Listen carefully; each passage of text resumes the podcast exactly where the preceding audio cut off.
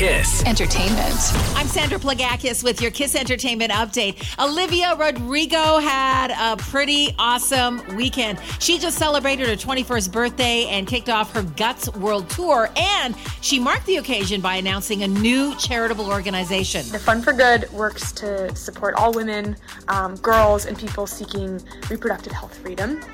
The fund will directly support community-based nonprofits that champion things like girls' education, support reproductive rights, and prevent gender-based violence. So again, the organization is called the Fund for Good. Award season is ramping up with the SAG Awards over the weekend. The big winner of the night was Oppenheimer, taking home 3 and The Bear. Some of the big acting awards went to Cillian Murphy for Oppenheimer, Lily Gladstone for Killers of the Flower Moon, and Pedro Pascal. I'm a little drunk. I thought I could get drunk, and thank you, HBO. Thank you so much for this. And Bob Marley, One Love, holding on to the number one spot at the box office for another weekend with a take of $13 million.